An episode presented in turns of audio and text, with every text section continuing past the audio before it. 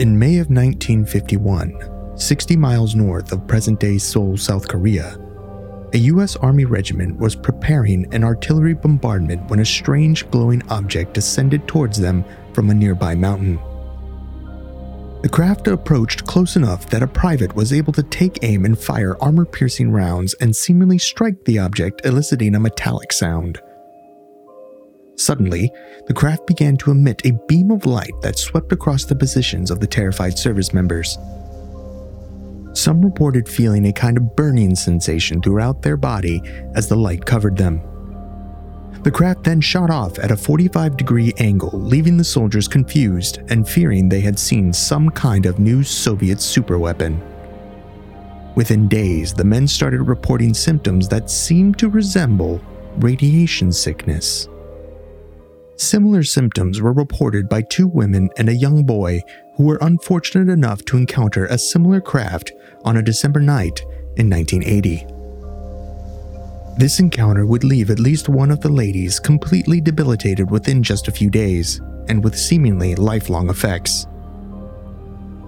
It would lead to one of the only UFO cases in history where a formal lawsuit was brought against the US government for damages caused by an unidentified flying object. This case file join the theorists as they dab on their radioactive bingo cards in the Cash Landrum UFO Encounter.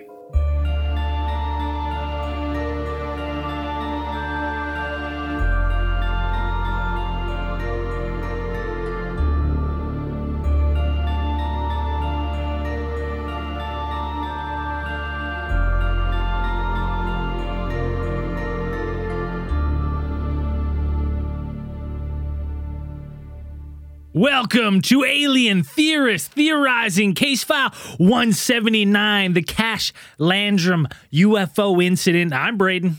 I'm Zell. I'm Dan. And I'm Andrew. Woo! Double header tonight. Yeah, we're a little, a little sloppy. Was that Dan? Whatever whatever noises you just made, Zan, is the only thing that's happening in my head right now. that's it. That's all I got, man. also, we are one month away, if you're listening to this, less than a month away from the second annual running challenge. Oh and no. uh, it's going to start April 1st. If you want in, uh, you got to download Map My Run. It's an Under Armour app, free on your phone. Uh, create your profile and add me, Braden R. You'll see me because I have the ATT logo as my profile picture.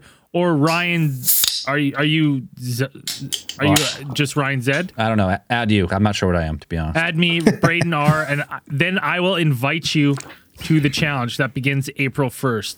Um, we logged an unbelievable amount of uh, miles and kilometers as a group last year. Uh, hopefully, we can beat it this year. Uh, just about getting out there, getting active, start the year. Working off Um, those winter beers. Yeah. I don't know, man. All all it sounds like to me is a bunch of guys just trying to be the best at exercising. Not into it. I play real sports. and just a lot of people have uh, messaged on Discord and asked like, "Oh, you know, I, I'm not much of a runner, but I'd like to participate in walking. Like, is that okay?" Yeah, yeah. This isn't. A, it's it's not so much a competition as it is about everyone getting out and kind of being supportive of each other. Uh, and just seeing how much we can log. However, Says the you guy that's been training for this. However, Guy's if got you want but he's got a picture of Zeitgeist. He's got a picture of Mr. Zeitgeist on his wall, and he's just there's training. no way, never. But he's I'll never- playing. Listen, he's playing Rocky montage fucking music in his room, bobbing, and weaving, getting ready for this fucking running challenge. it's pretty close. But the top 10, there's going to be some scrutiny. Like if you're all of a sudden, you know, posting your workout post run, not doing the automatic upload, you're uploading it yourself, you're going to have some questions You get beaked. to answer. You're going to get beaked. The top 10, there's some scrutiny that comes with that. Uh, but if you just want to participate, yeah, it's open to everyone. So uh, add me. And it's going to be a fun, shitty month again of running. Hopefully, I don't have lifelong uh, injuries like I did after the last one. I still kind of do, but that's all right. Uh, yeah, just uh, get out there, get some kilometers on you, walking, running, hiking, whatever you can do. Let's do it together. I mean, you do have the fucking forest beard now, Zell. I think that probably is going to add some extra miles on you. I was I wasn't sure how long I'm gonna grow this thing, but maybe I should just keep it going and just keep running. That's and running. Dude, that's the Forrest Gump. And You're running. never going to stop. yeah, I don't know. It's it's a you got a good looking beard. I'm not gonna lie. It's nice. She's I'm fucking jealous. thick. Coming from Patches of O'Houlihan over there. She's Yeah, thick I- and uh, terrible. I'm about to get beard. get some wax because I got I kept growing out the side stash so I can get a There good go. good Yeah, get fucking that. Oh, that's twist. a good look, Zell. good twist going Flip on those it. to get those all going up there. Yeah. Mm, yeah. It's good stuff. So jealous. I'm so jealous. Anyways, what are we talking about tonight? The Cash Landrum UFO incident. This is a fucking phenomenal UFO case. Fun one. Not only is it a phenomenal UFO case, but just what you just said, that's the name of the coolest guy ever made. Cash Landrum. Sounds like a fucking detective. you know, like Cash Landrum. Yeah. God damn it, Cash, you're a loose cannon. That's the third fucking police cruiser this week. $60,000 in property damage in one month. God damn it, turn in your badge and gun. Aim for the bushes. God damn it, Cash. That thief only had eleven dollars in his per- in the purse.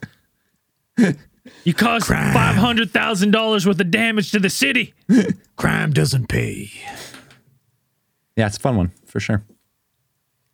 Yeah, so Cash Landrum is the combination of the two uh the two family members that were in the two families that were the last names of the two people who were in the car. Uh, three people that were in the car uh, on the evening of December 29th, 1980. So you had Betty Cash, Vicky Landrum, and then Vicky's seven year old grandson, Colby Landrum. Right? They were driving home from Dayton, Texas, uh, in Cash's Oldsmobile, Oldsmobile Cutlass and they had just before that dined out at a probably uh, high class uh, dining establishment. It's also a truck stop restaurant. Best After- bergs there, man. Best After- bergs. After what they uh, what seemed to be an unsuccessful hunt Yeah, you for get bingo. you get a Salisbury steak and a and a handy. An unsuccessful hunt for bingo led them on this journey. Yeah. Uh, that's what they described on their in their interviews uh, after this like official interviews they were looking for bingo parlors they had Poor forgotten- kid. The poor kid's probably like, Grandma, why is there holes in all the bathroom stalls? Oh, don't understand. For a There a good time couple- called Big Reg. What does that mean? There are a couple bingo sharks going from hall to hall. Yeah, they had originally gone to uh, Cleveland, Texas, Texas, uh, from Dayton. So they had driven from Dayton to Cleveland, Texas, Texas, and then they Excellent. had we had too many beers on Cosmic Channels. like, it's just so fucked up right now. We're all Oddly braiding enough- now. Oddly enough, at this particular truck stop, they ran into George Michael, but that's a different story. Keep going. So then uh, from Cleveland, they drove to New Caney, and both bingo parlors were closed. I guess uh, they did. They had described that they had forgotten that it was a Monday, and I guess you don't have bingo on Mondays. I'm not a bingo shark, so I don't know when bingo is normally had. I suppose, but it had been a long holiday. This is the the holiday season, so December Okay. 29th. They weren't One sure. thing I wanted to in- interject is like, I have gone to a couple halls and played some bingo in my day, and honestly, On a Monday? some of the never on a Monday, Dan. That's Everyone knows that. bleu. Like, nah, yeah, fuck you. Anybody who plays bingo knows that. You don't dab on a Monday. Uh, but Don't fucking roll on Shabbos. these ladies in this hall, I, I played up in Fort Nelson. There was like a video bingo.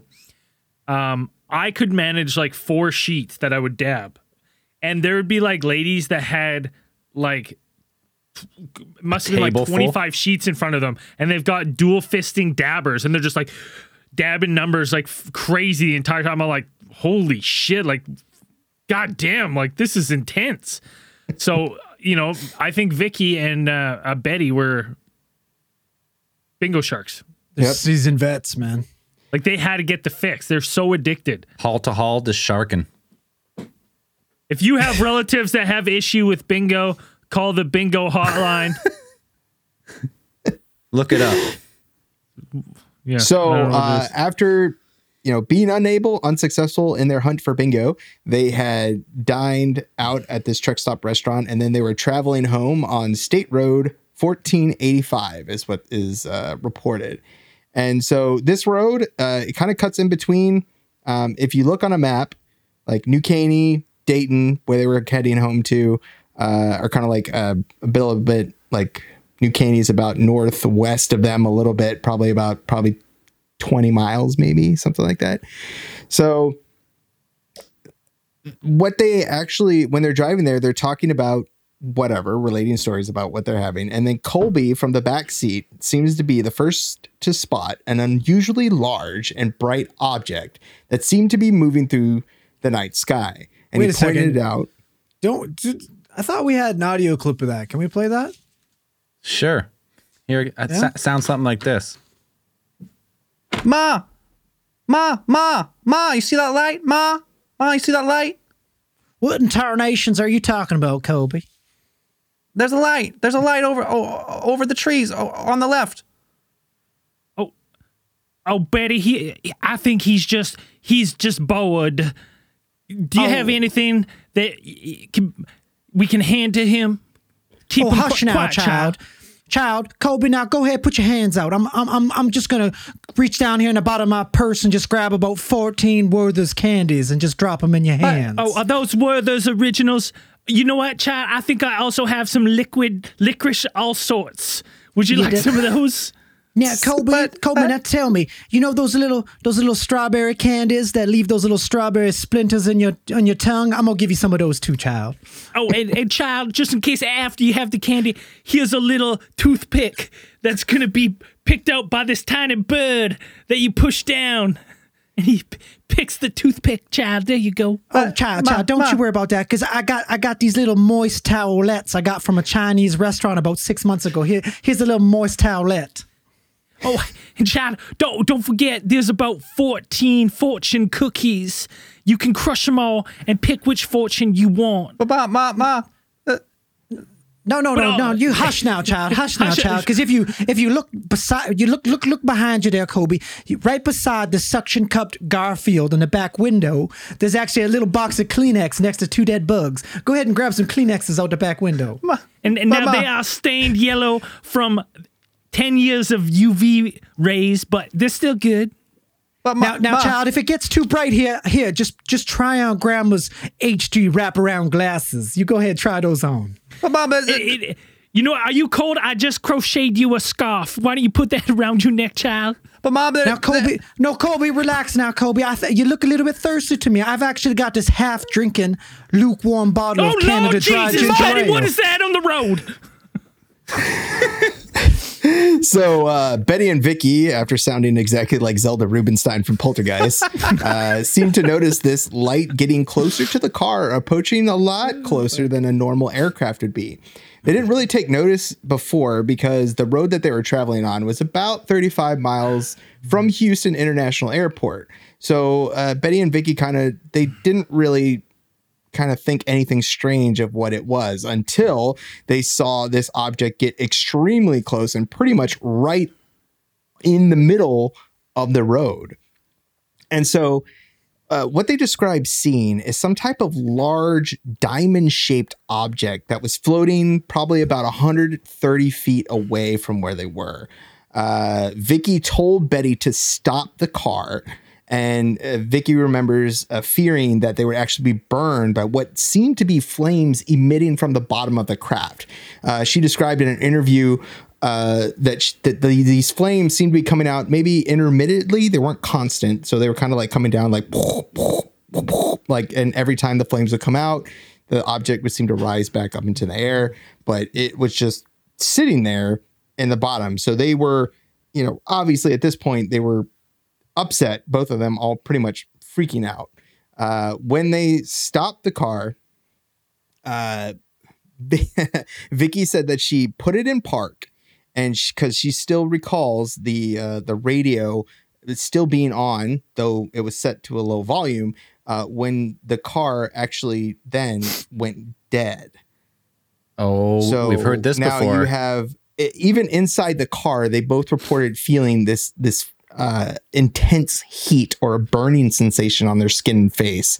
Well, it's like And- anytime there's like even pyrotechnics and you're in a stadium, You like feel you it. feel that rush of heat. So I could, I imagine if it's some like big craft with a propulsion system pointed at your car, like you, you you're gonna feel that heat. Yeah. Uh, now, Betty, I believe, exited the car at this point, and and there there are different reports when I when I was researching this that either both of them or really just Betty exited the car because Vicky. Uh, it was also saying that Vicky stayed in the car with Colby, but then there's also reports that Vicky and both. Vicky, Vicky- and Betty exited the car Well, at some Vicky point. Yeah. uh, stayed in the car to proclaim the uh, second coming of Jesus Christ. yeah. Yeah. yeah. From what I heard, She it was turned right away. It's like, yeah, From what I, what I heard, it was Betty who got out of the car because yeah, Vicky was in the car reciting, "This is the second coming of Jesus Christ. This is revelations happening right Okay, now." listen. Now think about this. This woman is in here proclaiming the return of Jesus Christ. Colby's in the back seat shitting his fucking pants. Betty gets out. Think about how fucking tormented that poor kid would be after this now. He's gonna be waking up in the middle of the night being like, Jesus is coming to get me.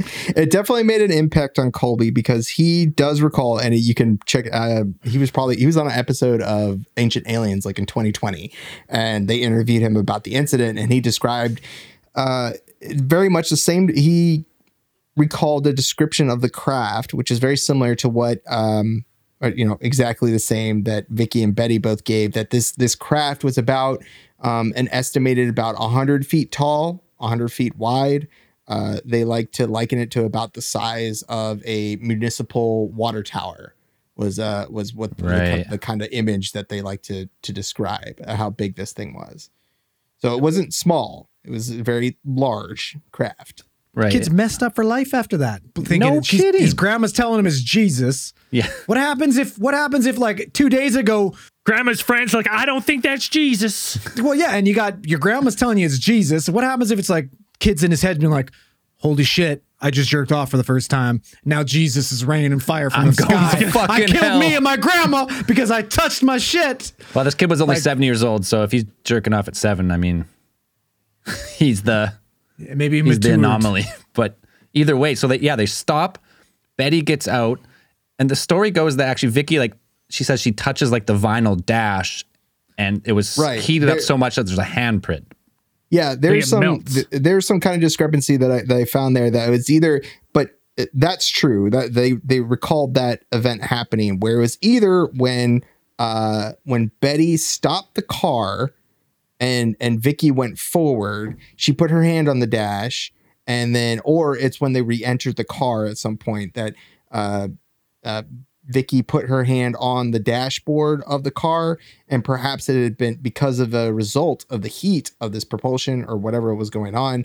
Like her hand and her fingers left imprints on the softened material of the of the dash like a it perhaps had softened like a softened vinyl dash so i guess in my mind like it obviously it wasn't like super hot or would have like melted your hand but it was hot enough to like leave like a like, Like a mold. like a handprint in dust the same type of thing like you could just see the outline probably on the dash like a nice Right. nice fingerprint And Vicky claimed even when she tried to re-enter the car after being, you know, being outside and observing the craft from outside the car uh, for pro- perhaps maybe anywhere from probably five to seven minutes or five to ten minutes. It's, I don't think it's really 100% clear.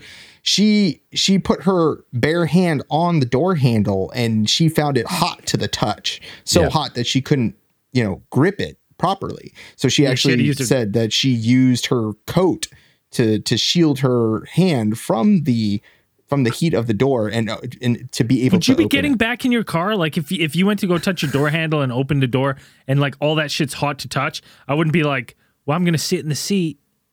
Hey, let's. we did. Didn't you guys do that little burn house when you were kids in like kindergarten, where you go and you got to feel the door handles? Oh, this one's hot. You can't open it.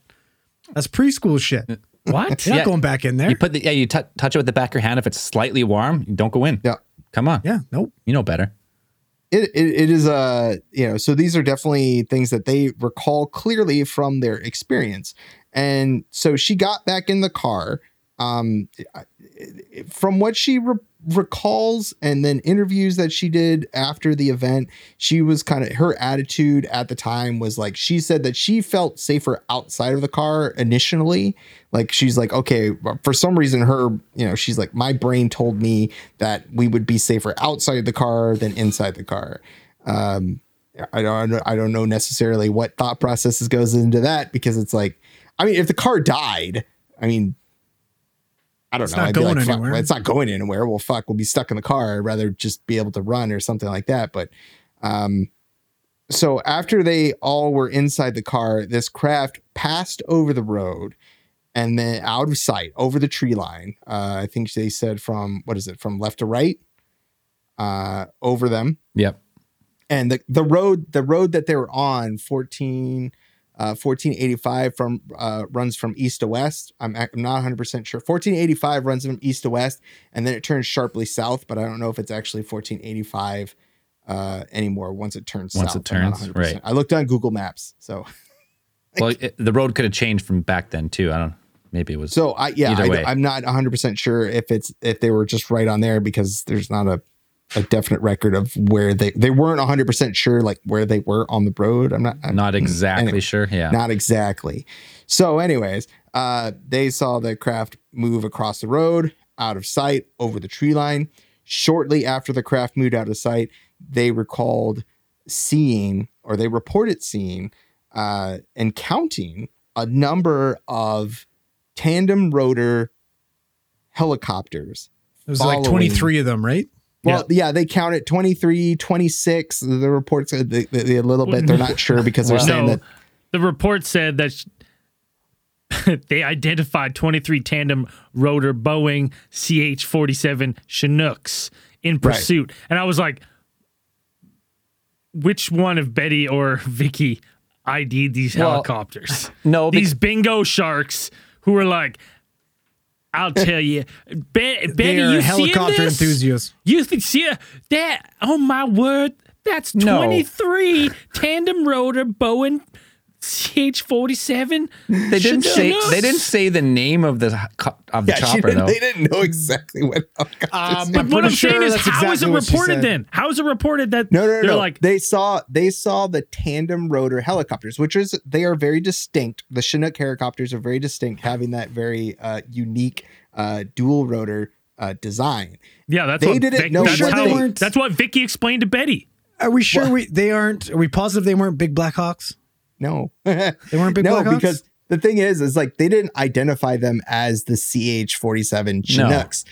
They knew They said they military. just knew that dual rotor helicopter, and then Mm. later after the fact, when they saw one, when they actually saw one at they they had like some type of like air show, uh, kind of like a National Guard air show in the area.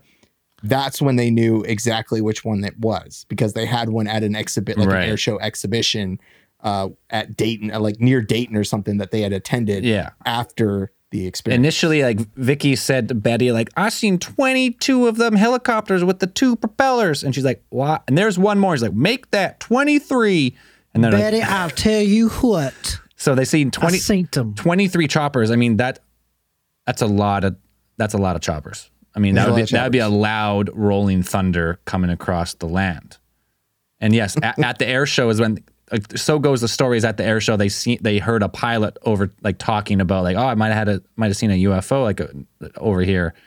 So goes the story. Right, so that's Jumping that's after the fact. ahead. And After the but- fact. but even before that, uh, when they got back home, like immediately, just hours after they got home, all three seemed to fall sick, or they started displaying some type of symptoms, uh, such as uh, nausea, headaches, diarrhea, reddening of the eyes.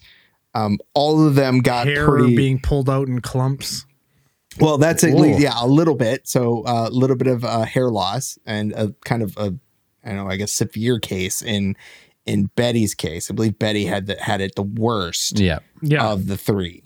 you know what? This like Oh, seeing yeah. pictures of her, seeing pictures of her with her hair loss, made me think. What did they say? One in four men has male pa- pattern baldness. Mm-hmm. So is it, is it more likely that all four of us have male pattern bar- baldness, or at some point in our life, all four of us have experienced uh, a similar incident. Well, it- incident that uh, Are you saying Betty and that Vicky did. all, all four of us have experienced ARS in our life? I, I don't know about that. What's ARS? Is that the Acute radia- radiation sickness. Well, I hey, don't saying, think so. think statistically, only one of us should be balding. So the other Yeah. three of us have been exposed to radiation. I'm just saying, if one of us has male pattern baldness, there's still three others with it. What is the chances that it's one of ours is caused by uh, a UFO encounter? Hey, I, I'm gonna blame mine on I ate a fucking meteorite one time, and then that's That what happened. sense. A uh, uh, ra- Listen, it was if you're ra- telling me the reason why I'm balding is because of fucking alien, I'm about to go Will Smith on all those motherfuckers. Maybe- as I see him. One of those guys is getting punched in the face. Maybe because I ate the meteorite, I was irradiated, and because we spent so much time together when we were younger, you all got affected. You both got affected by my You know what? radiation. Dan doesn't. That doesn't make sense for Dan. No, but Dan- Well, I Dan's guess the- Dan's the only one that actually is balding. Dan's the one in one in four, and we're the three irradiation victims. Sure. Well, yeah. I think the only we'll have to, you know, to sort out that mystery. I think we'll have to go to go Göbekli Tepe and sort out some answers. Yeah. and see if we can get hair back. Get over the turkey. Pretty See, uh, all- the secrets of male pattern baldness are hidden within the ancient ruins of Göbekli Tepe. Yeah. Pillar 84, circle 3. That's where you find it. So goes the So theory. Cash seemed to suffer most severe from these these symptoms, but although uh, Colby also seemed to suffer uh, pretty bad as well. Uh, Vicky Vicky said that um, you know uh, like a night after or that that that night, Colby seemed to wake up and was like. Uh, severely felt dehydrated or something. That Thirsty. he was demanding water. Um, he had v- like runny diarrhea. Yeah, he pooped his bed. Pooped his bed. shit the bed. Shit the bed. Definitely shit, shit the bed. Um, so th- there's this th- there's this sharing of symptoms. Even Vicky said that she felt the kind of like uh, you know a, a general sense of like headache. You know the the skin the sensation of her skin kind of like a small like a burning se- like a light burning sensation. So they're all suffer- suffering somewhat similar symptoms, but to different different degrees. Right. Now, and if you were to put all those symptoms together in a tight little fucking neat little package and deliver to somebody, you would most likely diagnose that situation as some sort of acute radiation poisoning. Just like the sickness, the hair loss, the diarrhea, like all that stuff. Nothing else acute would result in symptoms like that. And now I'm sure we're going to get in a fucking massive argument later because acutely that those symptoms wouldn't really mimic anything else, but go ahead. So, um, they didn't really report their sickness. They didn't go to the hospitals until a few days, almost like a week after. I think four um, days. It took, yeah. took Betty four days to be admitted for to hospital. Right. So for- Betty, for Betty weeks. at one point, like January third, she was admitted to Houston Hospital uh, because she couldn't move. Like she she could not get up out of bed, or she was feeling so so bad that she can bed. And then she was treated for, not diagnosed, but treated for acute radiation poisoning. Well, I, which makes sense, right? Because she's at this point in time, I'd imagine she's on some degree she's she's going to be presenting as hypovolemic. Like she's losing all her bodily fluids, continuously fucking vomiting, diarrhea. You get to a certain point where your blood pressure and shit is just going to fucking tank. Right. And she also shutting down. described having some degree of photosensitivity or sun allergy, which persisted after the fact. So many years after the fact, she also described having some type of sun allergy where she said she couldn't stay out in the sun for too long. She would say that her, her skin would break out in blisters or she would not, or she'd feel sick. Like she couldn't even go out in the sun. Now there are photos too of these, like you at following this incident, they where they do have these blisters on their skin as well, which is pretty interesting. Right. There's at least one picture, I think, I believe, like the the the the, the her, her her skin breaking out in some type of rash. It's a black and white photo, correct? Yeah, and then you can see some like like loonie size fucking blisters on her. Right. It's yeah. It's very yeah. It's unusual. I don't know when that would ta- picture was. Ta- I'm not sure when that picture was taken. I don't, I don't think I don't know if it's 100 percent labeled about when that picture was taken. I couldn't find. I saw that photo a couple times while researching it, but I couldn't find a definite date for when it was taken. Yeah, you're talking about the one like it's a picture of her hand from like a top view. Right, and it's got like a little kind of like uh like moon crescent, like a crescent, like uh wound or something on her, a crescent shaped wound or something on her hand. The Yeah. one I saw was completely round, but I, I've got it. I can pull it up. Well, there's like, so I'll, I'll put it in the stream here, claim fair use if you're watching the stream. Uh, it's just, it pretty much just looks, if you're looking, you can search on Google, just search uh, like Betty Cash, like hand, and you'll find it. I don't know. Can you really see that that well? Yeah. Yeah. Bigger? Yeah, it does kind of look like um you know what it reminds me of like initial look like if I just if you just had to be like what what do you think that tattoo? is? No, I would say have you ever like when I was really young, we used to put salt on our hands and then put ice cubes on it and you'd give yourself like a chemical burn. That's what it kind of looked like to me. Sounds like a bizarre childhood. You're like grade 7, man. Yeah, We just learned our skin. we just just learned science. We're like science is cool. Hurting yourself is cooler. Dude, ice and salt, people used to do that all the time. Like, Yeah. burn their skin. Like, that's stupid. But people did it. So for Betty, uh, it seems that Betty, like these these symptoms, or this at least the photosensitivity and the blistering skin, these symptoms seem to plague her for years. Uh, not so much the other, uh, like um, Vicky and Colby didn't necessarily experience these these prolonged symptoms or these uh, these conditions, but Colby was. Uh, seemed to be mentally traumatized by his experience No with this craft. Kidding. Yeah. you thought it was the one- Jesus. the one long term thing that I found out with with uh, with Vicky was the fact that she ended up having cataracts. Like that was the first thing. Instead of going to the hospital, she ended up going to an optometrist because she was still suffering from fucking issues with her sight. And then that's when she got uh, diagnosed with cataracts. It's like she's But other than that, like so like cataract do cataracts form because of like exposure like bright light like do or is it just some, more something different it's normally some sort of like normal hereditary issue that you would have. But this is um, this is vicky right we're talking about Right, this is Vicky. so she she was much older than betty at the time Right. which at her age, cataracts would not be not, un- of. not uncommon whatsoever. right Right. Yeah. So Colby was so distressed by their act by the experience that they had on that road that night that he, uh, uh, this is what we had talked about earlier that uh, Vicky had taken him to kind of try and get him over his his I guess his fear. I, I'm not I'm not 100 percent sure if he kind of like uh, if he like every time he heard a helicopter he was like freaking out and having like Vietnam flashbacks, which is like a real thing. PTSD No is a real Yeah. thing, and but yeah, I don't I'm not sure if that's what it, it that's how far it went, but um you know Just some every- CCR plays in his head and he curls up on the floor.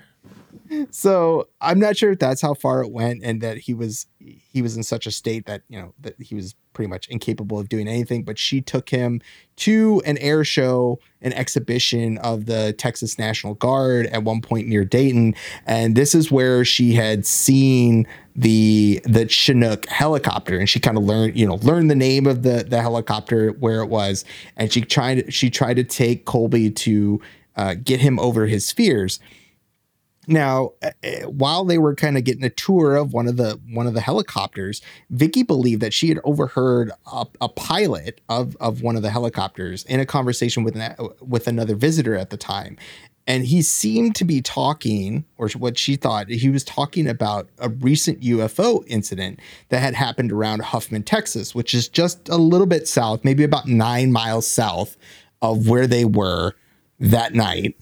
Uh, uh, when they they had sighted that UFO. Now, Vicky actually approached the pilot, and uh, she was relieved to hear uh, about this story because she had they hadn't seen anything up to this point in the media about this- this event. Dan, this is the classic scene in a movie where everyone's been telling this woman that she's crazy and she didn't see what he saw. She's trying to help her her grandson out, be like, okay, let's go to the air show. And she's like, see, there's nothing to be afraid of. And as she says that, she overhears this pilot talking about the UFO, UFO incident. She goes, I know I'm not crazy. I know it happened. yeah Like that's that's how that would play out. And now the I mean, kid's I, freaked I out again imagine because she was he's a like, little bit. I imagine she was a little bit more cordial about it. Vicky from her interviews and uh, on TV and uh, from the uh, the transcribed interviews, she seemed a little bit more down Yeah. to earth than that. But she did. Um, if you watch because i watched the unsolved mysteries of this case. Yeah, Mhm. and like yeah they seem like they seem pretty normal in the interviews. Like not they're not like screaming about that there was this craft. They're just like i did this and i got sick and blah blah blah. So. Right. So I, I Vicky said that she approached this guy, uh, or, or uh, approached the pilot of the craft with, you know, with relief. She was like, "Yeah, I, I saw that thing, and and it did something, and it hurt my friend, and my my my grandson got sick, and so." Uh, you know, she tried to talk to the pilot more about the UFO incident, tried to get him to tell her more about what happened. And then she said that the pilot at that point refused to talk to her anymore about that incident. Immediate closure. classified. Yeah, but he's he's already bullshitting it with it with somebody else about it. What's the difference? Well, that's What's- what, what's that's the what she difference? thinks she is heard he was probably least. he was probably leaning against the helicopter, talking to some young girls, being like, "Yeah, we chased a UFO a, a week back," and then Grandma comes, fi- wanted more information, right? He's like, "Oh shit." Or Kick rocks, fucking gray bush. or he was just talking to another You wanna know pilot about it. Great Well, bush. so um, th- there was an actual legitimate formal report uh, by the Pentagon into the the incident, and uh, by Lieutenant Colonel George Sarran or Sarran. And they identified the pilot who had been making the remarks that day as Chief Warrant Officer Three Culberson. Chief Warrant Officer being just like he's a, a enlisted, you know, senior enlisted officer. Uh, so in their quote, they said that in conversation with uh, with the aircraft pilot uh, CW3 Culberson, uh, had, Mrs. Landrum had heard him say that he was flying the evening of the incident. So not necessarily that he had seen a UFO, but that he was flying that evening. And then she pressed him for more details, and then he responded with uh, he was pro- prohibited from adding more information because of national security. So you know i mean it could have been something completely innocuous it could have been something whatever but he just wasn't allowed to say anything else so whether he was talking to a colleague or an actual like an actual visitor not 100% sure that's just how the story goes how the story goes. right. And uh, we got more to this case, but uh, we're just going to refill, take a quick beer break, and we'll be right back. now uh landrum and and both cash believed that they had seen something and they were actually strictly believed that it was that it wasn't something actually UFO. They believed that it was something earthly.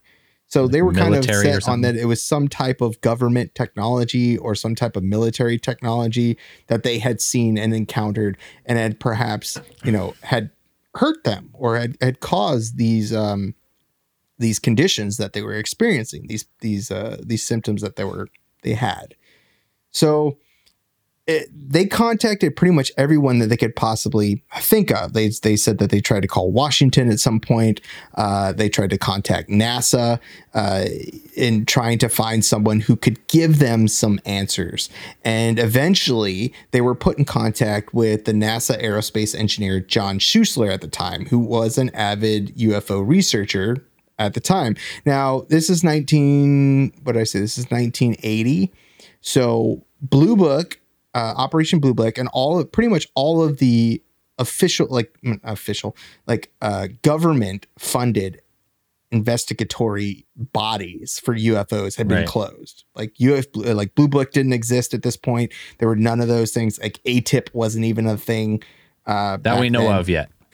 yeah that we know of there wasn't there wasn't really a body to investigate these these reports. So the, the military had pretty much had their say and they you know us government said that these or the scientists that they had uh, hired to assess the threat of ufos uh, had said that these things are not a threat. They have they're they don't they maybe they seem to be here uh, if, if they are from another planet or some other place. We don't know why they're here but they're not threatening in any way. But anyways but they believed that this was something that had hurt them physically hurt them affected them and they wanted to know what it was. So they got in contact with john Schuessler.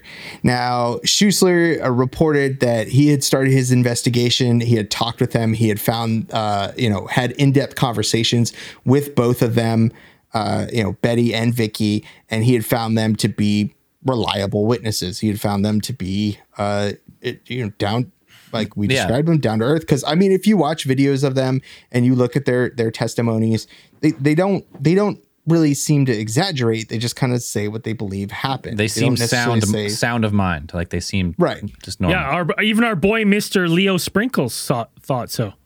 Mr. Dr. Sprinkles. Doctor Sprinkles. You talking about Dr. Sprinkles? Come on now. Dr. He, Sprinkles. he met with the women too. Right. They uh at least one of them had gone, I believe, had gone under hypnotic regression therapy at some point, and then she did report that in her interview. I think it was either Becky. Well, it's either Becky or Vicky. Which one was it? I don't remember which. I to I I'd just be guessing. I don't remember if it was Betty or Vicky. One of them. I know though. it was either. I think it was. I think it was Betty. Um, that had gone underneath uh, hypnotic regression about that time, trying to figure out what they had actually seen.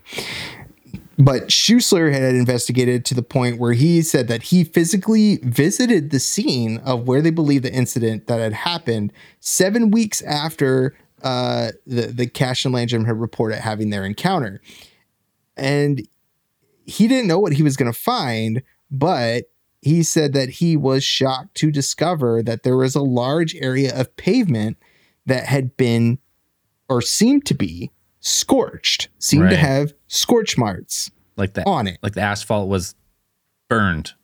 Yeah. Right. Middle One, of the road. the one interesting thing, like I know that he he he uh, investigated the car as well, and one thing that he doesn't mention is the handprint in the dashboard.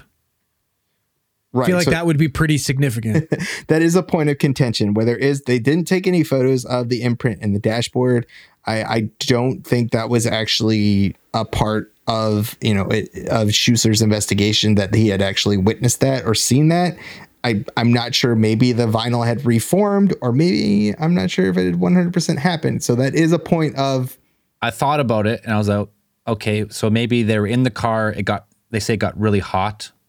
Mm-hmm. So maybe when, so maybe it cooled. maybe the hand maybe the handprint was like it wasn't necessarily like an imprint in the vinyl, but it was something to do with like moisture or something, and like she put her hand on it, and it was like mo- I don't I have no idea, but I'm just if it was like a melted or like you know moldable vinyl, and you put your print in it, I couldn't see it like f- cooling without whatever was pushed into it. So I thought maybe like maybe But I wonder if it was one of those things where, like maybe on a hot summer day, if you got in and put your hand, you could do that to the vinyl. Just But then push it as it, would reheat, it would just kind of like reform. But like, e- do you know what I mean? But mean? that So, would like, be like what would be significant about that for her to talk about that? It was And hot enough in it an evening. before It, it was hot enough in the evening that it happened within a matter of minutes. in Texas. I don't Te- know, like how we are talking about like cars, like in what late seventies. So maybe Yeah. the maybe, 70s. Probably. maybe it was like a thick vinyl wrap and it was actually pretty soft and you could just do that on any day. And the, the fact that it happened during the accident, like you pushed into it and you could see a handprint and then maybe it did slowly rebound. I don't know, but Right. I mean, because there is the kind of there is the contention, like I mentioned, where it was. I'm not 100 percent sure.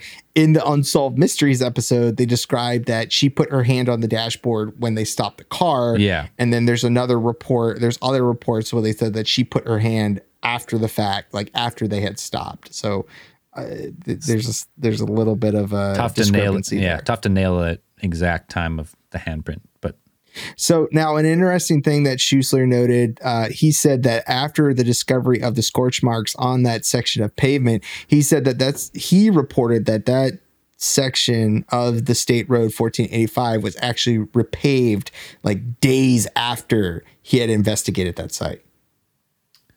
Yeah, That's what Schuessler says. I, I heard days or I heard a week or two, but either way, by the time they went back there again, it was repaved. It was repaved, So goes the story. So goes the story. So whatever happened there, someone knew about it and was trying to. If you go with the story, someone was trying to just get rid of it, whatever little evidence there was. Yeah. So Schuessler even went as far as to meet with other actual possible witnesses. So this included uh, Lamar Walker, who was a Dayton police officer at the time, and uh, he had reported seeing an actual formation of the same twin rotor military helicopters on that night in question. So he said that they he said that he recalled having their ground search landing lights on. Uh, Walker told UFO hunters in 2009 that they seemed to be looking for something, or that's what he that's where he reported seeing, or that was his opinion. Um, there's actually another witness that they reported. His name was Jerry McDonald, and he had claimed that he had seen some type of object that was glowing with the intensity of what he compared to an acetylene, acetylene torch, Damn. and that had actually uh, you know crossed the skies over Dayton minutes before the actual uh, time that, or the approximate time that Cash and Landrum had had their encounter. Now, the first witness only saw the helicopters, though he didn't see the craft itself. No. You've seen the helicopters, and what Heath says is, judging by their report, that the hel- that the those choppers were going in the direction of their sighting. But so, and he was a pol- he was a police officer, right? Is that what he Yes. said? So, mm-hmm. and he he just no he noticed these, these twin rotor. He didn't say twenty three though, right? He said that. You act like that. You act like that adds some credibility to his statement, though, because like I, I'll tell you for one thing, like I know I know a law enforcement officer very well, probably one of the shadiest dudes I know. I would not think his report to be credible whatsoever. It's True. So, okay. Well, To me, he just happens to be an, just a normal guy. we'll take the benefit of the doubt away from him, but he did say now what what I what would want to know is did he say this after knowing about the story or did he say this independently just being investigated? Not 100% sure. I, yeah, I, I didn't really find like if he knew about the encounter and then he gave an, a statement on saying he's seen the helicopters or he's seen the helicopters without knowing about these. Right. I don't, th- I'm not 100% sure if he gave an exact number about how many helicopters or he remarked on like, uh, you know, an unusual amount of helicopters or he just saw maybe two or three. Because if that one pilot, I mean, eh, that one pilot said they were flying during that night, could maybe it was more than one. Didn't I, I, he didn't say there was 23 or 20 or It's tough. uh, yeah, it'd you be know, tough to count remarkable that Uh, amount. many. every single helicopter in the state, Yeah. basically. But uh, both Betty and Vicky they pursued this. Uh, they pursued this case, like their their incident, their encounter. They believe that something happened and something had affected uh, both of them. And Becky, you know, was at the you know, as of the, was at this point that she was suffering this medical conditions that had left her unable to work. They had left. She had actually had to move in back with her mom in Alabama, I believe. Uh, so she couldn't. It is important to note, though, that she left the hospital after a two week stay. So, four days after the event, she went and got admitted to the hospital. She left after a two week stay with the only diagnosis of uh, alopecia areata. That's Right. it. For the So hair that's for with the a- hair loss. with a with with a fucking bloated face, some a sunburn, and a diagnosis of the alopecia. that seems like a Right, long time to be in a loss. hospital though. To be just for alopecia, maybe or Right. They said that they had run other tests, or it was reported that the, the hospital had run tests, but they came back inconclusive, or that they just didn't show anything. Right, and it's probably like if s- I'm not I'm not pointing any fingers, but I'm just saying if someone went to the hospital and they're saying they're sick and they couldn't stand up, the hospital would never tell them to go home, right?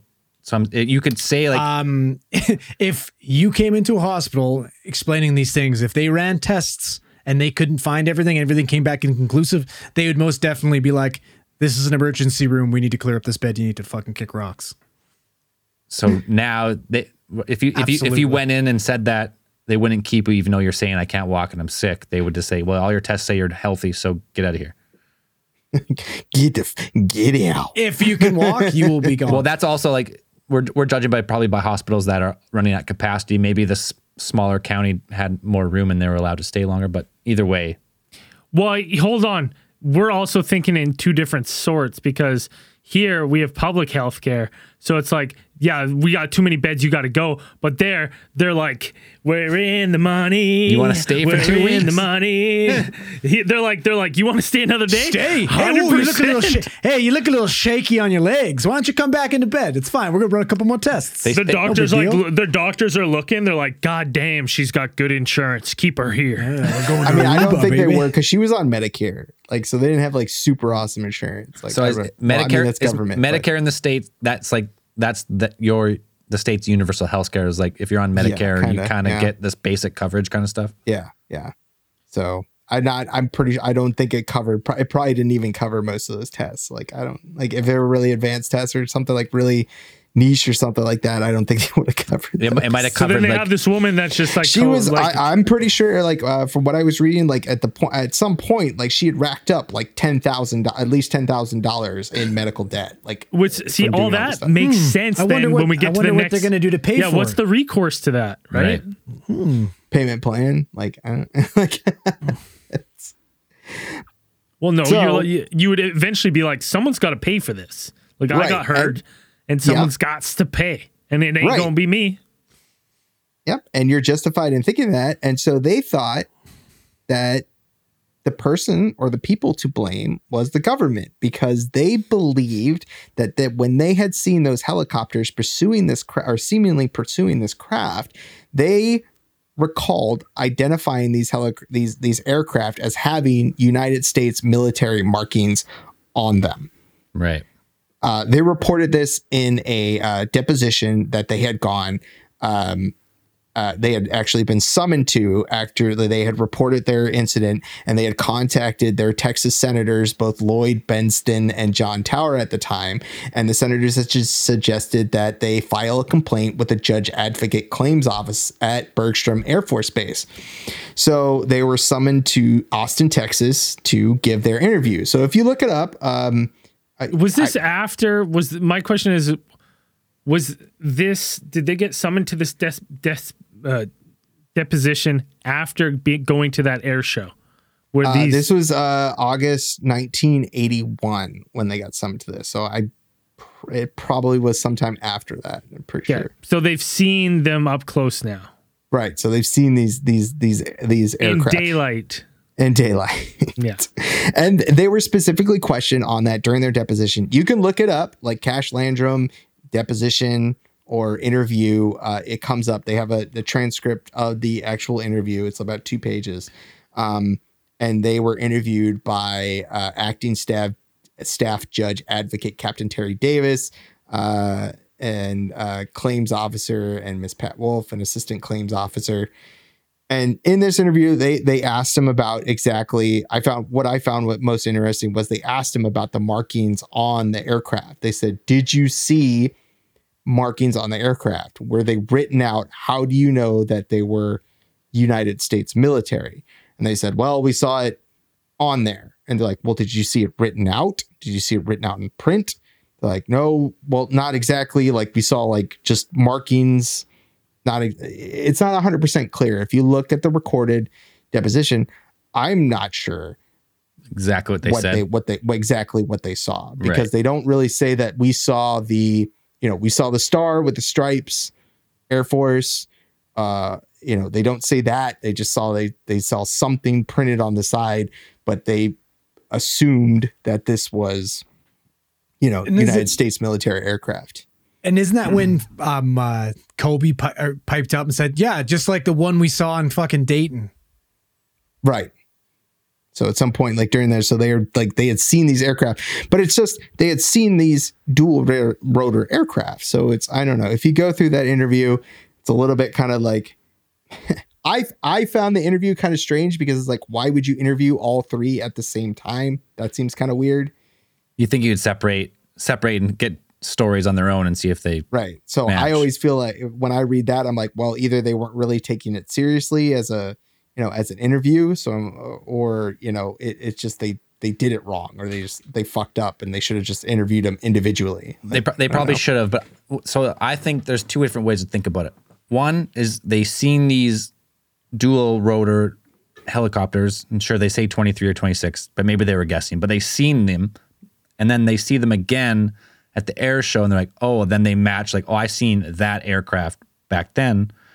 Or if you're gonna like skeptically look at it, they seen the aircraft and be like, yeah, that's the one, and they're just like making it up. That's the two different sides. So either they seen the aircraft fly overhead, and I mean, we're gonna get to the theories at the end, but maybe this was some type of experimental aircraft that you know that no one want you know didn't want to know about, and it had some type of propulsion, and it was shaped weird, blah blah blah, and that's why there's so many helicopters. So it's either they seen helicopters that night during this encounter, and then they seen them again at the air show, and then they matched them, or they seen them at the air show only, and you know they're making it all up, and that's Yeah. what it's been the whole time. So the the remarkable things about this case is that it is actually well documented thanks to the depositions of the the two women and and Colby like giving this out, but also in the fact this is one of the unique cases that they actually you have actual lawsuits filed uh, for damages Yep. against like a, pretty much against a UFO. Cash and Landrum filed a suit uh, against the United States government in 1982, and they were seeking 20 million dollars in damages. Hey, you got to shoot your shot, man. Yep. I mean, I guess um, because actually during the uh, during the interview, if you go ahead and read that, they recommend that it's like uh, uh, they they pretty much at the end of the interview they tell them like there's fuck all we can do with you do for you. We can't do anything because the United States government doesn't have a body to uh, investigate these claims anymore. We can send your your report up and we'll do that because it's paperwork, so we'll do that but there's nothing really that we can do. And you know, uh, you know, Cash and Landrum are obviously upset about this and the thing, and they said, well, you can, you know, you should maybe talk to a civil attorney. I guess they talked to a civil attorney, and the attorney told them like, yeah, you should go for twenty million dollars in damages. 20 million. I guess Quite a bit I don't know. in 1980. yeah. Um. So uh, they claimed that the military was responsible for the injuries and the the health issues that they were experiencing uh, up to that point. So in night, but in 1986, the U.S. District Court uh, dismissed the case due to lack of evidence. which So- there is of because there's they didn't take pictures of the dat like they didn't take pictures or anything of all the stuff they were talking about. There's Well, I'm. It's the '80s, though, right? Yeah, What would they be packing for cameras? uh, you know what I had said before. He cited that actual military investigation that was uh, that had been done by Lieutenant Colonel George Sarin, and where the court had determined that the official records couldn't corroborate uh, that the army had deployed CH-47s on that night. Uh, or that any branch of the military had actually, uh, or, or any branch of the military had because it was possession- secret. Yeah. Well, no, it was great. even they had even had a major uh, uh, Dennis Hare uh, like testify that like he- he's like I'm the commander of the troop and I personally have no knowledge of any mission and I was not personally flying any helicopter that night. And that was it. And, I- and they're like, that's our proof that we weren't doing anything because this guy said he wasn't there and he doesn't have knowledge of it. That's what I mean. Like if you did say it was like an experimental flight of something, something that had like a jet engine out the bottom, and that's what they it actually did burn the road. And then they're like, all right, no one, whatever, whoever's involved in this tonight, we never speak. Like you sign the NDA or whatever, and you just don't speak about because it wasn't really much except.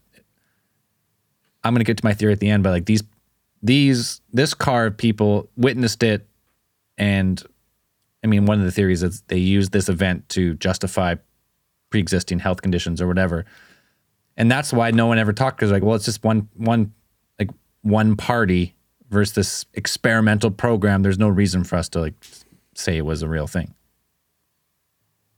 but I don't know. Yeah. So um, this, this this case, you know, runs in. That's pretty much like the the end of the case. Both um, Betty and Vicky passed away. They never saw pretty much a dime of any of this thing. Their their lives were pretty much changed. Were very much changed They- about this.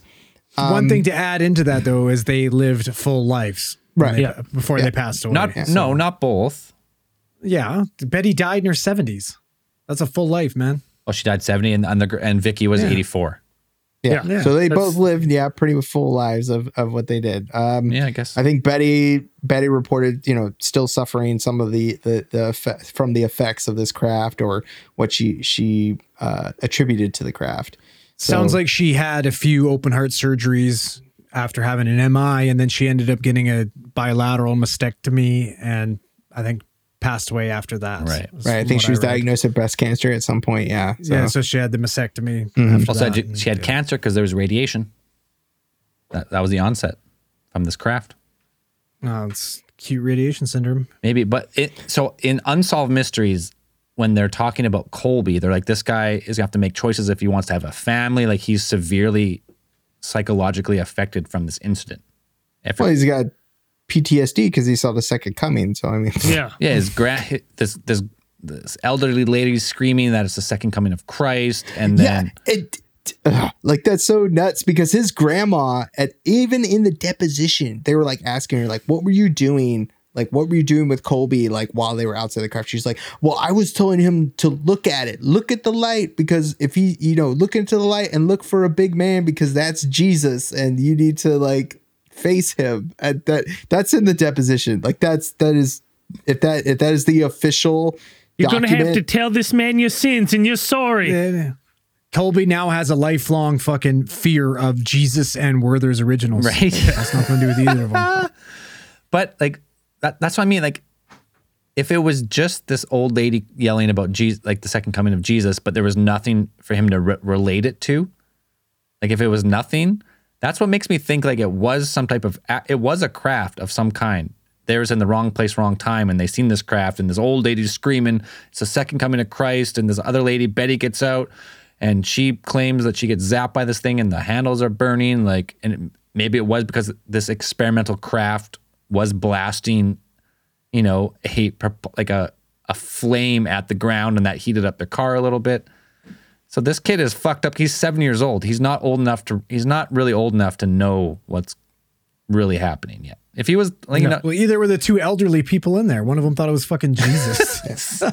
this poor kid. I thought I thought one of the one of the point. unusual thing not unusual, but I thought one of the remarkable things about their deposition was that they both didn't they they staunchly believed that this was not some type of UFO. They believed it was some type of military craft. Some craft. They weren't they uh they talked about almost with people who were investigating it as a UFO. They said they had been contacted by people who believed it was a UFO or wanted to put kind of a, you know a UFO spin on their story and they talked with almost like disdain. They're like these people are charlatans. These people are we we don't want to talk to them because they just want to put out a sensational story. It was something it hurt us it, and if it's hurt us and it might hurt other people's family, we just want to know what it is. Yeah. So I would, im- I'd imagine that like the the uh, UFOologist, ufologist. What am I saying that wrong? You follow Is it you follow Ufologist. It's ufologist or Whatever. UFOologist. You can say it either way. No, it's not a real or. thing. They must have been. you they must. They must have been hot on the trail of this though, because like, isn't this fucking crazy close to the Rendlesham incident? in terms of time, are you talking about? Yeah, terms I can't time remember scale? when was Rendlesham. Eighty Well, four. The other one happened. Rendlesham happened in the UK, but I'm Right. talking time wise, right? Because and then we also had like um, investigators from the US investigate Rendlesham. well, because that was a military U.S. military base at the time. Right, it was a In- joint. It was a joint, joint- or it a joint base, UK, joint right? And which US happened base. like within months. Well, yeah. Okay. Rendlesham. Quick search was t- December twenty sixth to twenty eighth, nineteen eighty. So that's like right days before. Days before, like right Days. before. Exactly, right? So that's fucking shit's heating up, man. So something, something's Well, happening. Perhaps. I, I'm gonna like I will go out and like my theory of it. I don't think this incident is UFOs at all. I don't. I believe that this is in fact they what they saw. I believe they saw something, but what I believe they saw was some sort of experimental craft. Yeah. Or the same thing f- that we discussed on the ATT Confidential Devil's Footprints. It was a uh, experimental balloon that you know let loose. Had some jet, Um, some propulsion Listen, system. listen, though, hold on. I want to jump in on that really quick because you said it. uh, You said experimental balloon. What fucking shape was this thing? a diamond Diamond. And where was the fire coming from? Bottom. bottom. And what Dan explained it, it would like puff up, it'd go psh, and then kind of die out and go psh. What the fuck does that look like in your Hot, head? hot air balloon. A hot air balloon. Exactly. Now, I would like to think that, like, do I believe it was balloon? No. What I believe is that they were probably testing some sort of craft that had an experimental propulsion system, and that's why I Like don't believe it's nuclear aliens. propulsion? There's no, yeah, exactly, Maybe. some sort of maybe because like Well, 'cause aliens we- wouldn't use a combustion system like that for traversing. This, No. like a fuel No system like chance. that. It would be too. It'd be too far. Like it'd be. You would expend too much. Yeah. It's too, but it's too archaic too. Like out of every single UFO story we've talked about, we've never heard of an archaic fucking combustion system like this before in No. any of the fucking crafts we've talked Nope. about. Yep. That's why this one's us. It's us, hundred percent. Hundred Now, percent. now, having said that, there's two possibilities. One Is there? There's uh like a nuclear. It's a, some sort of nuclear propulsion, and these people It's wrong you know, place, wrong time. Feel the effects, wrong place, wrong time. and the helicopter is exactly that. They're escorting this craft, bec- or they're just tailing it because it's not working properly. Um, my my, We my know one issue. We know there's so many like airports and air bases in Texas. They're fucking all over the place. So I don't think it's I don't think it's unfathomable to reason like rule out Texas as a place after Area 51 that was used to try experimental aircrafts. The, the, my one issue now with this potential nuclear engine or propulsion uh, system that they would be test piloting is if the nuclear energy is what gave them their illnesses, they all three of them would have been fucking dead. So yeah, to I induce will. those, so introduce to induce those types of symptoms related to ARS, you would be fucking dead. I- That's like six to eight fucking G GY, which is enough to kill someone. and I will I will say to Andrew's point that uh, nuclear propulsion and both and to address Braden's point about a nuclear propulsion system, those things do exist. A nuclear propulsion system and the concept for nuclear pr- propulsion systems do exist. And you know, Project Pluto. well, yeah, Project Pluto is one, and um, but those things, all they pretty much do is use the heat from a nuclear reaction to uh, to ignite like liquid hydrogen. right. That's pretty much what they do. So it's not like they're, they're spewing radiation out the back of the thing because it's like that would be a really shitty way to, uh, you know, for an aircraft that was either if you're thinking about landing it somewhere, it, it, it seems like a really shitty way logistically to be like, okay, well, we need an aircraft that takes off, if, even if it's some sort of like VTOL craft. You're like, I want a nuclear powered VTOL craft that also irradiates everything within like a, a hundred foot radius. Like, well, that's that's the thing. That's nu- What that's nuclear power. What if, what if it was damaged and the helicopters were escorting it back to the fucking airbase? Exactly. Well, that would make sense. Like it, it didn't seem flying properly. Right. But even then, it's like if it were damaged, I don't think it would work. Like I don't like it, I I don't think it would spew enough radiation. But like you said, it's like if it were acute radiation like thing, when their teeth be fucking out, when you see like their There would- kidneys shutting down, you'd see like all would kinds of like, really fucked up to- shit going on. So, for example, between six and eight GY, which is what their symptoms are indicative of the exposure levels, you have a 95 to 100% mortality rate. Yeah, you see shit. I mean, we all or most people have watched the TV show Chernobyl or they've watched Yeah. the documentary about Chernobyl. Those motherfuckers got irradiated and they're dead. Like in Right, So, you, minutes. so what we know is you either would die instantly from this radiation or you would turn into the Hulk. Neither happened. Now, Right. that's what I'm saying is like that's there's there was only two options. It was that they stumbled upon this nuclear powered craft, or this cr- cra- this craft had some sort of propulsion system that heated up, and all the other symptoms are a pure coincidence.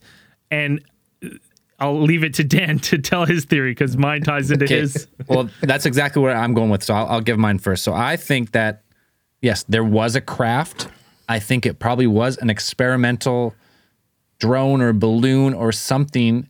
And maybe it wasn't not, necessarily it had malfunctioned completely, but they're like, oh shit, this thing's like well off course. Like, so maybe a couple of these helicopters were pulling it back. Do I think there was 23 helicopters?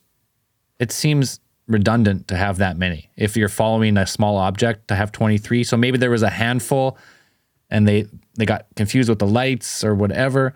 But I think that there was a craft. They probably did see something. The medical bills piled up, and then they re, re, maybe recanted the statements to try and match it better. To try and be like, okay, well, yeah, all this is because the radiation of this craft. But as far as ra- radiation, we we were just talking about it.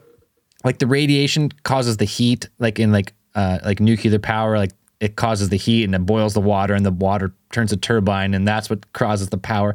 It's not like so if it was nu- nuclear, it wasn't radiating pure. It was yeah, it was creating heat to generate thrust on something else with some weird engine.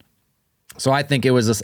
They're in the wrong place at right at the wrong time, but then they turned it into we're in the right place at the right time to push this story. Do I think it was aliens?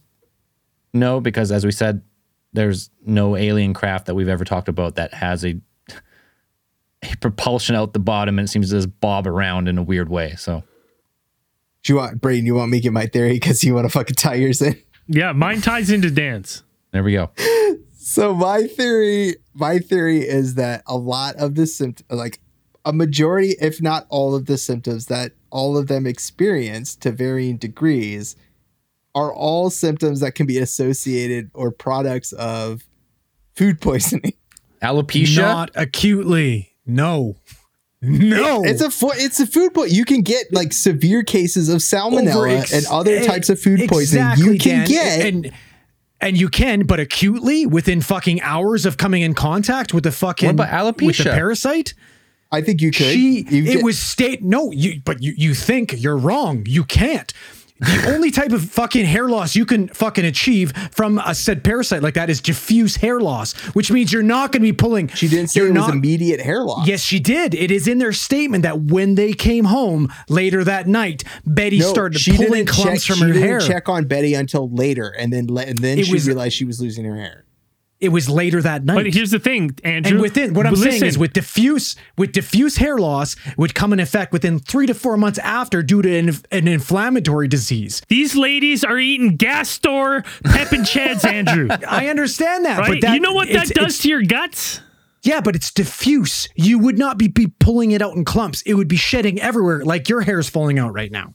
Yeah. It's not in fucking Acute. certain spots. It would be fucking throughout But the entire it tri- scalp. but maybe it might also triggered uh, triggered an autoimmune response, and then she had alopecia areata, which is a thing that can happen in sudden onset. she probably she probably has alopecia areata to begin with, not from fucking salaman- But then it's just a combination of the two. Then I'm saying that the she also had alopecia areata, and she also had so it's just a strange confluence of events that she also had extreme po- like food poisoning. Be- Betty and Landrum had the exact same symptoms. They both had that ex- exact same rare occurrence. No, where they, didn't both both lost their hair lose. from They it. didn't both lose that hair.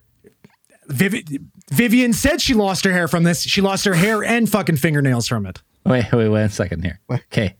Or Vicky. So no, Braden, bullshit. wait. I call fucking bullshit on that. I'm just I- calling bullshit. Braden, what were you going to say? No, I, I, I'm, I'm with Dan. I think I'm sure you that they like it's just a happenstance, a coincidence. I believe the women saw something. Yeah. I believe they saw some sort of experimental craft. I don't believe that craft irradiated them.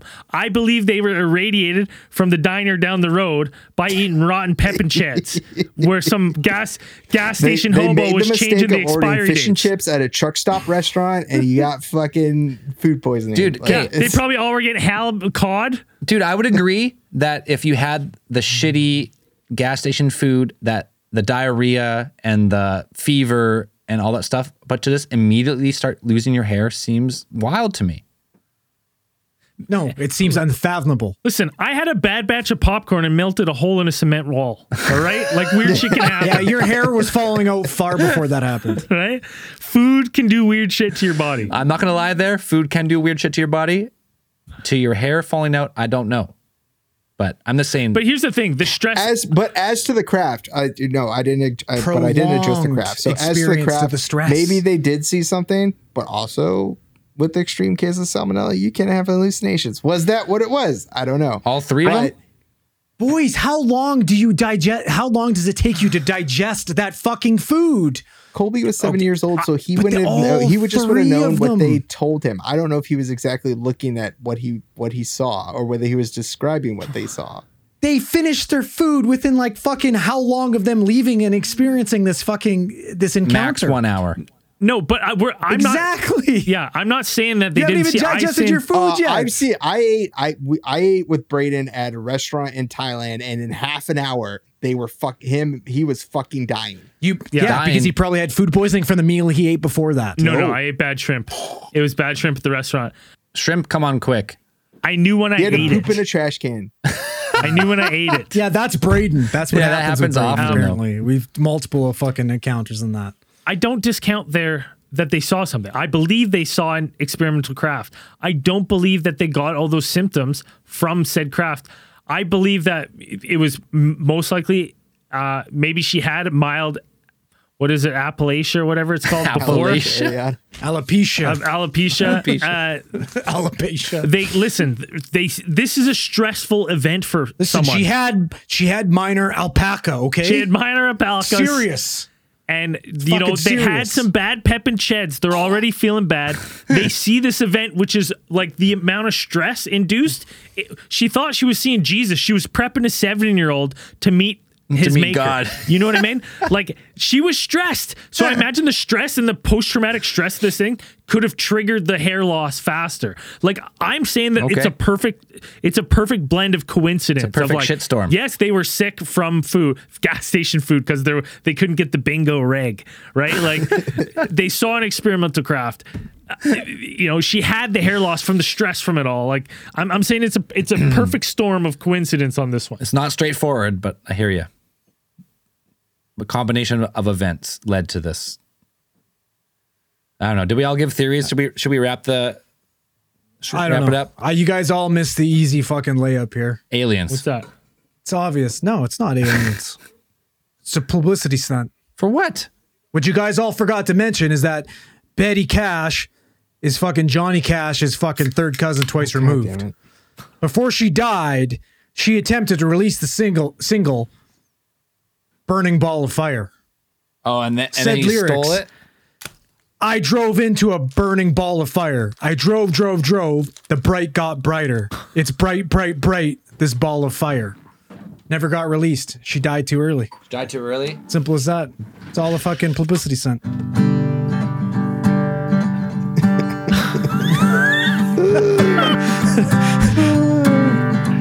I drove into a burning ball of fire. As I drove, Can't- drove, there's no way you can do it over the Skype. bright got All right, okay, No, you can do it over that's Skype. fair. None of God that's damn it. none of that's true. None of that's true. What are you talking about? It's just about as true as fucking losing your hair to sudden onset fucking food poisoning. That's set in within an hour. That happens. No, it doesn't.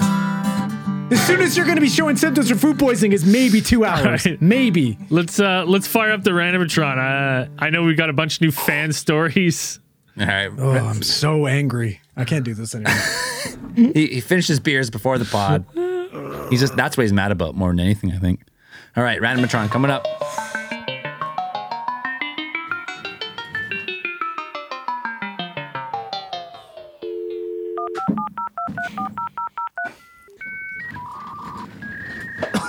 oh, I'm dying. Coronavirus. Here he comes. It's working extra uh, overtime today. Oh, Ooh. Just pumping. ooh. Oh, we got a nice fan submission, a Jason Bourne fan submission. Um, Nice. I'd like to remain anonymous. I don't wish to lose my career over questions of my mental fitness. Oh shit! Fucking Damn. Jason Bourne. He's gonna get kicked out of Hey, the. hold, hold, hold on a sec. Are you sure you haven't read this one already? Yeah. There's a lot of Jason Bournes out there. I know, but this even the beginning of it sounds very familiar. Um. Is, it, is he a security guard? Uh oh. yeah. I didn't read this. De- yes, you did. I've heard it. Why? How else would I know that? It came. It came. It literally came fe- last week, February twenty first. I'm fucking 99% sure you fucking talked about this story. We it hasn't even been a week since we've done a case file. No, I told. I I, to, I had mentioned. To, I pre-read this one and I mentioned it to you guys. I don't think so, but go ahead. Continue. Well, hear now. I'm not going to read it No, you're in. because of Andrew. no, you We're have to reading read the it. story. I've You never- read the I- fucking listen. story. Read Listen, it. Okay. I, I've never Okay. read this one. I Read it. know I haven't because He it's kn- it- he I didn't better. do one last week. He knows better. Okay, so I work as a security guard for a local company. All right. And I usually work overnight patrol of about 80 properties. Sound familiar? No. Andrew thinks he's heard it word for word. Andrew's drunk. Don't listen to him. Yeah. One night when I arrived at a car dealership, I noted some hot headlights in a field behind the property. I pulled off and began walking back to stay quiet and interrupt any criminal activity. Saw no one. I continued back to the back fence and I stood up on the support to peer over it because I could still see the headlights in the field. I looked over and everything went white. I opened my eyes and I was lying on the ground. No clue what happened, but the light was gone and 45 minutes had passed. Also, my gun had been removed from my holster. The magazine BP the magazine BP was lying next to it. I don't I don't know what the magazine BP is. Magazine. I'm pretty sure I remember this story. Yeah, I, I fucking knew it. No, pretty I sure I no. remember you telling this one. No. You told the No, story. he didn't. yes, you I did. think he uh, he told it to us, but he didn't. I tell on told the it show. to you guys. I didn't read it. There's no way you told Okay. us the story. Okay. When has that ever Uh, after everyone can uh, make sure to vote and the next vote, Andrew and Dan at the bottom. Yeah, put put Zell. I've never read this. Just put me at I'll third. it- I'm always constantly at third. I'm fine with that. I'll take a number And, two. uh, I'll take a number two. That'll be fun. Fun to It- get up it's, there. it's shitty because this is such a good story. Now we're not doing it justice. Uh, the magazine BP was lying next to it, and the 13 bullets were standing next to the magazine on the ground, hollow points up. Come to find out, the next time I went for target practice, these were all duds. I really have no clue exactly what happened, but I've had dreams of being abducted a couple times since. But that's probably just my mind trying its best to piece together what happened that night. Or so I hope so. Best wishes, Anonymous, Jason Bourne. I remember the story, but I don't know where you told it to us. yeah, I, I, I- yeah. I No, don't no, because I'll tell you this. I know I, I was going to read this one last week, but I didn't. I told you guys about it. And the story I read instead is I told the story about the guy who was like, at the end of his story, he goes, Oh, except for Braden or something. He made fun of me at the Yeah, end of his yeah, yeah. story. I Yes, remember- yeah, I- I yeah, remember But I, that- I told you guys about this one yes, definitely. for this week. I've Okay. heard this story. I, All I remember for you saying I submitted it to the randomatron, but I, I don't know when that was. Either way, It Just got submitted to alientheorists at gmail.com on February 21st, 2021. So it's impossible that no, it's a, it's your story is true. It's my story is true. I think no, you, You decide the truth. You might have told it on after hours. To be honest, either way, that's a good fucking story. Uh, maybe I did. the hollow dud hollow points afterwards. It's fucking crazy. Wild. I don't know. Get some hip, hypnotic regression. If you're listening to this, uh, Jason Bourne, try some hypnotic regression if you if you want to try to learn more about what happened. You can, doesn't hurt to try, or it does. Who knows? It I don't might, know. but it might not. so either way, you should try. Might awaken some shit. You you're gonna be touring conventions like Travis Walton after this. Who knows? Yeah. I don't know. Do whatever you want. All right, theory of the week. Andrew, you got a theory of the week? We've got a theorette of the week. Eric Smith for Oh, his yeah. fucking amazing post on Facebook. uh, he reposted a New York Times article of a Texas plumber soon's car dealer after his truck ends up on a Syria on the Syria front lines. It's got a picture of Mark One plumbing truck with a fucking Minigun. machine gun mounted to the back of it, and the, his Eric Smith's caption is "Is this Zell's Dude, truck?" that's my fucking truck. My truck is over there in Syria somewhere. I'm telling you. Oh wait, I mean, this one's not a taco like your, It's over in the Middle original East one with a was, 50 cal mag mounted on the back. I got an 08 I got some of my fucking cousins in there fucking saying Alhamdulillah. My 08 It's taco. My 08 taco got stolen with 140,000 clicks on it. Kilometers. What year was it? 08. So it's th- three years ago. Twenty thousand. That's a twenty thousand dollar truck. Yeah, truck. it was a 20. Yeah, I got like 24,000 for insurance. It was awesome. So I got ended up, ended up getting the exact same truck, different different color, but it got stolen. If I only tell the story usually in depth at fan meetups when I'm really drunk, but my Yeah, truck in got depth, he's screaming it at the whole bar.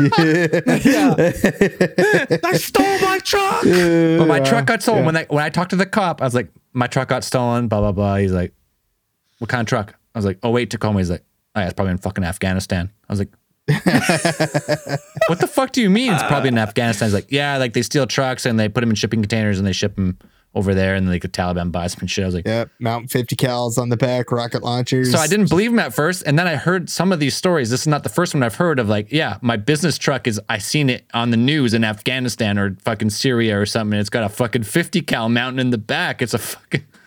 So my truck's over there. I love that truck. I loved it. Made me buy some other shitty, not as good, cool one. I'll never forget it. So if I ever see it on the news, I'm coming for it. I'm coming. I'll That get was it a nice truck. I I really So like basically, fucking uh, you can directly you, like Zell's seven degrees of 9/11 is fairly close. My truck is seen on TV and anything Yeah. to do over there. Yeah. No, come on. That's funny though. Oh, that's good shit. Stop stealing trucks, guys. Come on, bu- Yeah, buy your own just- fucking Just truck. stop stealing in general. It sucks. Stop stealing. Buy your own fucking trucks for whatever cause you do it. want. It's the fuck my truck. My truck is an innocent little work truck, I transported think that's fair. carpentry equipment and musical Yeah. instruments, and that's it. Stop need it. trying to f- liberate your countries from Western oppression. Not with my truck, at least. Get your own fucking truck. Anyways, this week's Patreon supporters. If you're not already, go check it out. Early access, Discord, everything. We say it every week. We finally did it. We had a 600 person goal, and we finally finally made it with these people this week. Woo! Six hundo. Full year pledge by Mick. Full year pledge by about Tyler Mick? Cross. Ed Nice. Kettlers. James. Danilchuk. Teddy Paris. Cody Dixon. Cody from Manitoba. Thanks, brother. We appreciate it. Jay Wiseman. Colleen McElvin. Cousin Balthazar. Isn't Balthazar some type of like demon of hell or something? Balthazar? I have to look it up exactly. You would know. Ah, I thought it was is- Babar's dad. He's an old, old friend. Babar's dad. A full year pledge by Stewie W. Stewie D. Hallam Knight went up.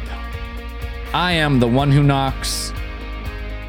Kira, Anastasia, James Calicott, and AMAZO or AMAZO, depending on which side of the border you reside on. Thank you very much for supporting the show.